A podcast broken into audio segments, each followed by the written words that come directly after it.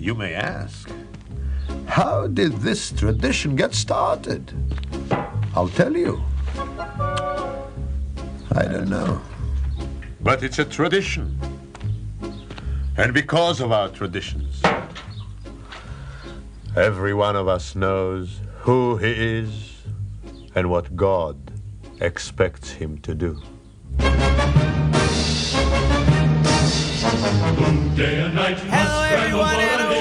Talk Torah. I am Rabbi Tzvi Jacobson with the NRM Streamcast, and we'll spend our time talking Torah, learning stuff, and having fun while we learn. If you'd like to call into the show, you can always call us at 844 999 9249. That's 844 999 9249. Or you can send a question or comment to our mailbag at Let's Talk Torah at gmail.com. And of course, I will answer as many as I can get to. Uh, you know, I saw just a, a very simple but beautiful, um, in Hebrew we call it a mushal or a parable or a thought with a story. And and that is, um, we've all been on airplanes. Maybe now we don't like airplanes as much as we used to like airplanes and a little bit I like airplanes even less because I was supposed to travel with my family to the East Coast. I actually had a flight tomorrow morning. Um, I was going to be on Spirit, and I was supposed to go from Detroit to Philly, a seven o'clock flight. Takes whatever it is, an hour and a half, two hours to get there. Very inexpensive, like so cheap. It was cheaper to fly my wife, my kids on the round trip than to drive.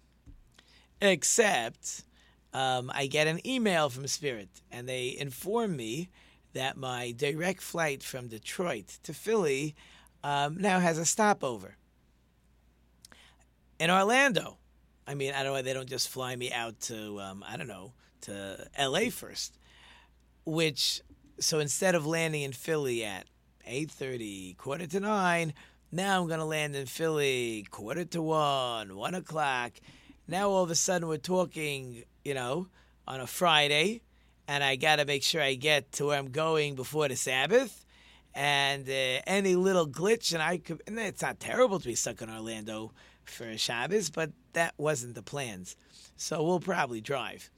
But um, okay, that's just talk about airplanes.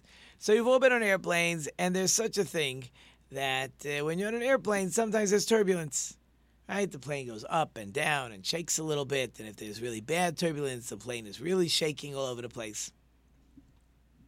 So imagine for a second, crazy imagination. Imagine for a second the pilots say, Oh, I hate this turbulence. This turbulence is so annoying, so troublesome. I'm just going to turn the plane off. That way, we'll just be done with it. Right? That, of course, is ridiculous right? Because what will happen? Uh, the plane will, of course, uh, forget the turbulence. The plane will go straight down. So there'll be no more turbulence, but the plane also won't survive, or anybody on the plane.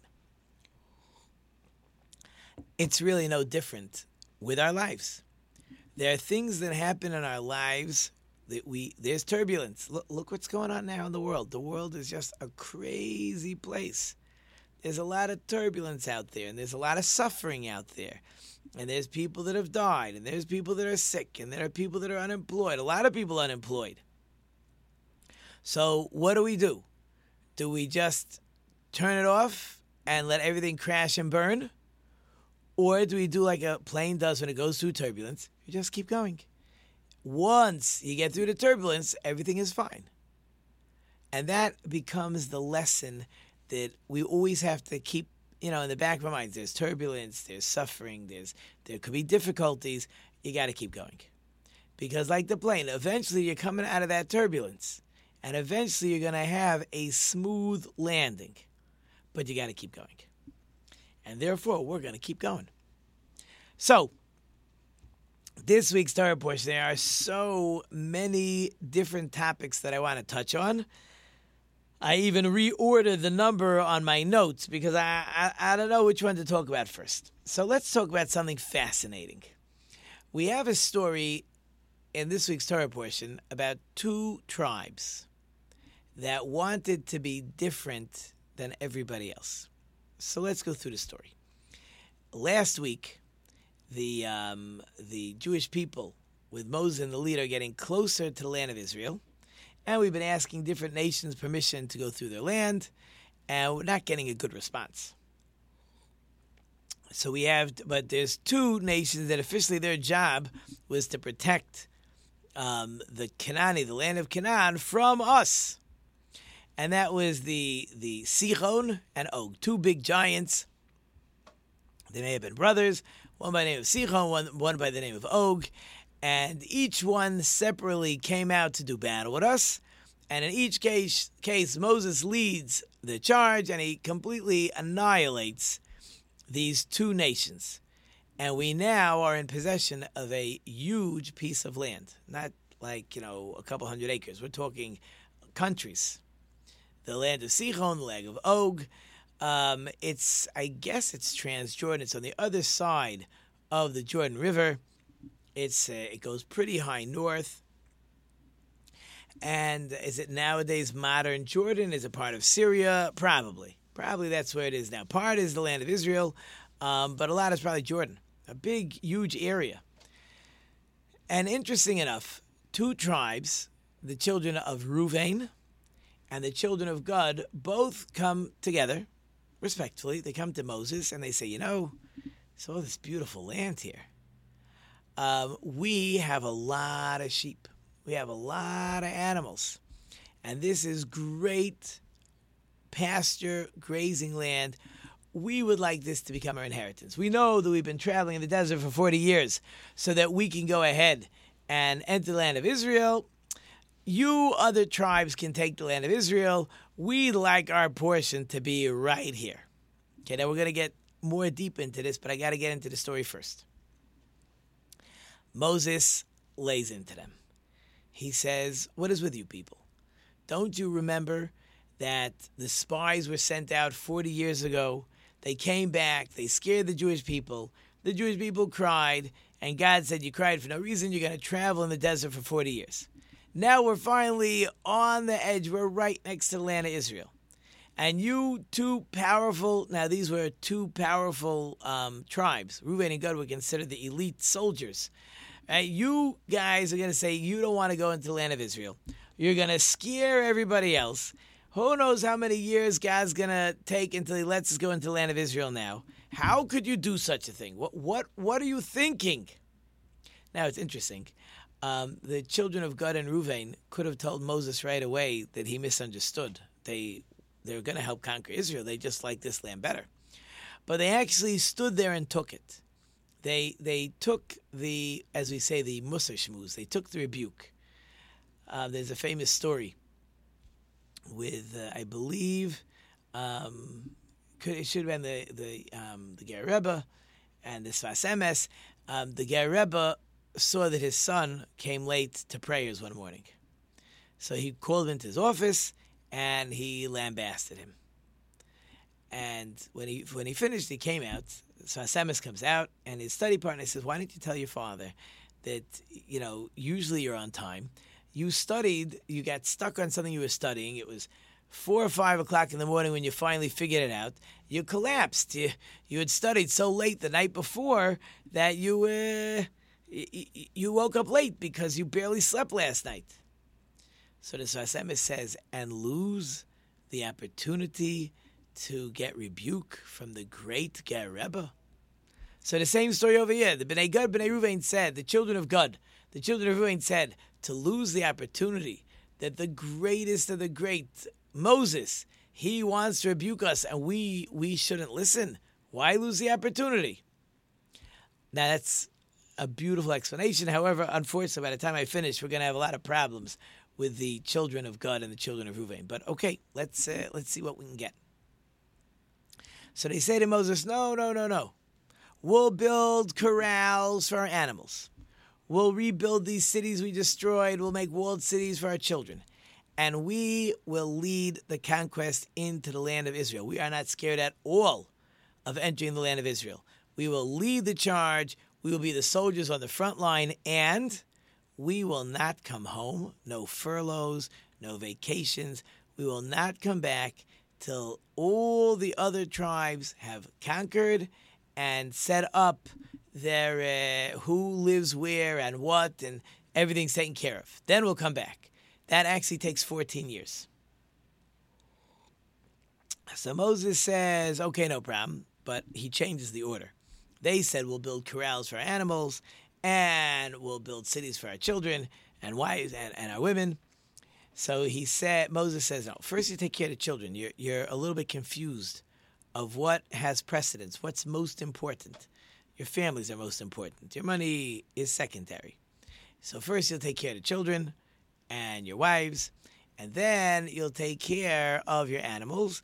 And as long as you're willing to lead the way, uh, then you'll get to divvy up this land. Interesting enough, um, in this la- latter part of the conversation, half of the tribe of Manasseh is also thrown in. And the reason is Manasseh was known for his love for Israel, and if the tribes would be split on uh, half on one side, half on the other side, it would make sure that Reuven and Gad had a connection with Israel itself. And by the way, they they did keep their part of the bargain. When Joshua becomes the leader and he brings the Jewish people into the land of Israel, the children of Reuben and Gad go to Joshua and they say, "Hey, don't forget, we're coming in to fight. We said we're going to lead the battle. If anybody makes any problems with you, Joshua, you let us know. We'll make sure it doesn't remain a problem. You are the leader. No one will start up with your leadership. And it is interesting. Um, unlike uh, Moses, that has different people that are fighting to, for his leadership, like with Korach we had a few weeks ago, nobody starts up. Now, Joshua's reign is not very long. It's pretty much those 14 years. And after that, he's, uh, he's pretty much done. Okay. But now let's take it back. Now let's re look at the story and and analyze what the Bnei Gad and Bnei Ruvain were actually doing. In other words, uh, uh, people need to be careful when we ask for things, when we when we request things. Sometimes we got to look deep into the question, and sometimes you yourself don't even realize what you're asking for. We need to evaluate what were they asking for. So Moses is angry. Now he has to be angry. What's the big deal? They want to have the land over here. Find out if they're willing to go fight. Like, what are you getting angry? There must be something, something terribly wrong with this request. And there's actually five things that are wrong with this request. Number one, and we're gonna we're gonna get into each one. Okay. Number one, it shows that they are very materialistic, that they care very very much about money, which is interesting because next week I have a, a whole uh, conversation that I, that I want to have that many of them were not materialistic and they had the opposite problem. So we're gonna we're gonna talk about it. But for Bnei Gad, Bnei Ruvain, and we're not even discussing why it seems they're so much wealthier than everybody else. Like where they get all these sheep from? It's they must have such an overabundance. Where to come from? So it's an interesting question. The rabbis deal with it. I don't want to deal with it right now, but they're they're overly materialistic. That's number one. They want to shirk. That's a good word. Their communal responsibility. They have a secular attitude towards Israel, which is, an, again, an interesting thought. We were going to do a lot of talking about Israel today. It didn't work out with my guests. Um, hopefully, we'll catch up with them probably in about two months from now, but um, we'll see what happens. Um, they also are separating from everybody, and it would seem they have a disdain another big word, thank you, two big words in a row. They would seem to have a disdain for the land of Israel. So, what's going on? So, they are very wealthy people, obviously. If they wouldn't be very wealthy, then of course they'd run to Israel. Right? People always make fun, right? In other words, you know, the rabbi, it's the poor rabbi. So the rabbi who has no money, so he of course wants to spend all his time in, you know, in study Torah. But if he would be a wealthy guy and he'd have his mansions and his cars and his boats, he wouldn't, you know, he wouldn't be so involved in the Torah study, which is by the way true right? It's an unfortunate fact, but for the most part, it's pretty true. So you have two people that were famous in history. Korach, that we talked about a couple weeks ago, he starts up with Moses. And we have the famous Haman, right, on Purim. Both of these two people were were were the billionaires of their time. They were the wealthiest people of their time. And because they had all that money, so they they don't go along with everybody else. They want to start up with the Jewish people. It's very very interesting. So the Bnei Gad, Bnei Ruvain, because they have all this wealth, they completely lose focus on on what's supposed to be important. Right now, let's let's take a step back. Why is Israel important? I have this great book in my bathroom because that's the best place to read. Everybody knows that. Um, it's like thirteen hundred pages long, and it's called the Empty Wagon, um, and it's all about Israel and what's important about Israel, which you would think should take you know twenty pages, thirty pages. It's thirteen hundred pages. I read. I can only read two or three pages at a time because it, it's just a slow reading book. I'm actually, I'm so confused. I'm either on my second or third round. It's been in my bathroom for so many years already. Um, and what happens is books pile up on top. And when I get to the bottom of the pile, I open it up again. It's, it's one of those books. Anyways, the the purpose of the land of Israel is for the Jewish people to become closer to God. Again, that's our timely situation with the three weeks and the ninth of Av, the Tisha B'av coming up. Right? The purpose of the land of Israel is so we can become closer to God and serve God. It is a it, its purpose is completely religious. Its purpose is there's so many commands. Um, when I grow my my my grain and my vegetables, I have to do my tithing, and and I can bring the sacrifices in the temple, and I have to make sure I'm pure, because otherwise I can't bring my sacrifices, and I if I'm a priest, I can't eat the tithes. So there's there's so many commands in the Torah, probably the bulk of them. I guess if you sit down and really figure it out. The bulk of the commands only apply in Israel and when there's a temple, which of course we have neither. Right? So we, we don't have the purity, we don't have the sacrifices. We we do have laws as far as the tithing. By the way, we can't really give it to the Kohen to eat because he's not pure, so we have other issues. That is really the main purpose of Israel. The purpose of Israel is not that I can make a good living there. Right? Bnei Gad, Bnei Reuven is saying, oh, I got a lot of money. Since I got a lot of money, I don't need to go into Israel. Yeah, but the purpose of the land of Israel is not because you need to earn a living, right? If that's what it was for, uh, Bnei Gad, are right. We, we, we got our money, we got our land, we're all good. It's not having your land. It's not having a place where you could plant and make farms and vineyards. It's not a place where your cattle and sheep can graze.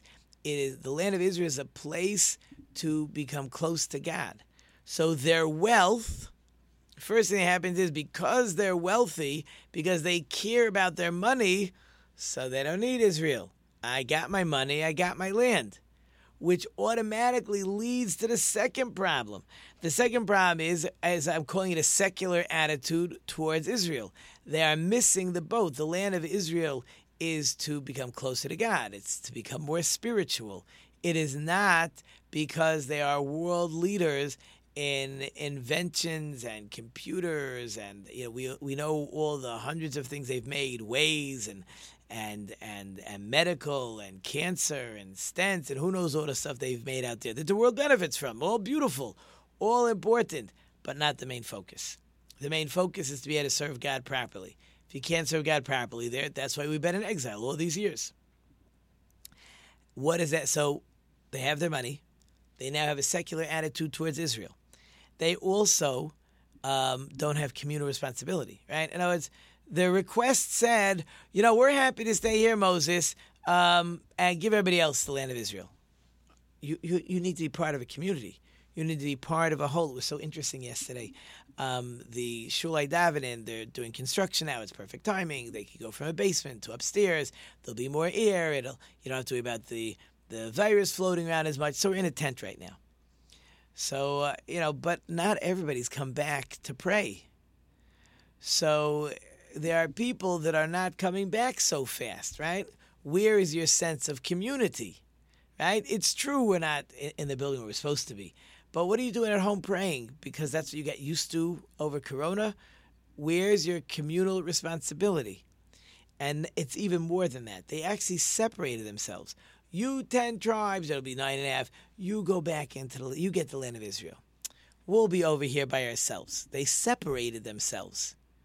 Which by the way led to the fact that they were the first of the two tribes that were taken away by the king called Sancheriv to never be seen and heard of again. That was the ten tribes split from the tribes of Judah and Benjamin. And those ten tribes go into exile, but Ruvain and Gad go into exile earlier because they've separated themselves. By the way, it's also part of this week's Torah portion, which we're not going to get into, but you have cities of refuge. A city of refuge means that if somebody um, murders somebody by accident, um, the only way to be protected from the family coming to take revenge is to go to what's called a city of refuge, and that's where the murderer who murdered by accident has to stay um, till the high priest dies. Now, without getting to the details, accident doesn't mean what you call accident. accident probably means what you call accident. and In Hebrew, called a shogeg, meaning you didn't do it on purpose, but you should have been more careful, right? If obviously it was completely out of your control, we're not talking about that case. We're talking about a case where you were a little negligent. You didn't do it on purpose, but there was a negligence. Because the negligence, your punishment is you're going to your own exile to these to these cities of refuge. There were the same amount. There were there were six main cities of refuge, and then another forty-two spread out over Israel. There are three of the main cities of refuge in the land of Israel, and three in this area of Reuven and Gad. First of all, because they have a lot of land, but second of all, the fact that they separated, the fact that they didn't have community responsibility, the fact that they had a poor attitude, they had a secular attitude towards Israel, the fact they were materialistic, all these things caused that there were going to be more murders, not on purpose, but there would be more murders in their area, and they needed to have more cities of refuge, even though percentage wise, population wise, it's they're they're a sixth, but they needed more of those cities of refuge, which is really amazing. And not only that, I told you they had a secular attitude towards Israel. They obviously had a disdain towards Israel. Otherwise, um, why don't they want to go in? Why are they so fast to say to say we're happy to stay right here? They should say that we want to go into Israel. We'd like this land. It's very good for our grazing, but we also want Israel. How do we do both? So this is a lot of stuff that may, that puts the children of Ruvain and the children of Gad in a poor light, and unfortunately, deservedly so. So you see, when a person says something, his words are powerful. And sometimes when you're asking for something, you need to be careful. What are you asking for? When Bnei Gad and Bnei Ruvain say, we don't want to go into the land of Israel, they're actually um, demonstrating with that statement that we are materialistic, we don't like Israel, we don't like the religious part of Israel. We don't like being part of a community. We don't like um, sharing responsibility. All that stuff gets wrapped around um, their their statement. Um, I don't have too much time left, but I do have enough time left for a story that happens to demonstrate responsibility. When we talk about leaders, when we talk about leadership, there's a level of responsibility that just a couple meetings um, doesn't doesn't cover it. What do I mean? So there was a great rabbi, I believe his name was Rabbi Israel Salanter, and uh, one time he was visiting another city. He had many students with him, and it came to his attention that um, there was it's called it was called the hektish. The hektish meant that there was usually a, like a building or an area in the synagogue that the poor people would sleep in. What you would say for the homeless the homeless uh, were in an area and it was run down. And when it rained, it leaked. And it was cold and it was damp and it was dark. And he came to town. He said, What are you guys doing about it? Oh, you know, we've had some meetings. Uh, we're trying to figure out what we could do. Rabbi Salanter marched into the Hektish, opens up his his uh, his Talmud, and he starts to study. And it starts to rain. And it's raining on his head. And the students are going crazy. They said, Come on, Rabbi, you can't be here. It's raining, it's dark, it's musty. He said, Until the leaders of this town will fix this room, I'm not leaving. Huh. You can't let a, let, let a great rabbi be in that room in that environment. So the the um, so the community got together, came to beg him. He said, "I'm not leaving." You guys are lazy. You're not showing your care and concern, like we talked about before. Your care and concern about these people. When you're ready to show your care and concern, you let me know and I'll get out. And they immediately got the money together. They said, Look, we have the money. We're going to start hiring people. We're going to take care of it. That's leadership. That shows community. That shows care and concern. And here comes my music. So I hope you've enjoyed it short and sweet. Thank you again, as always, to our wonderful sponsors and listeners. You know, I can't do without you. Thank you to my wonderful production team. We have David and Angel behind the glass. I hope I've left you some food for thought. Until next time, I'm Rabbi Tzvi Jacobson. You've been listening to Let's Talk Torah on NRM Streamcast. And until next time, don't forget to think about it. There's a house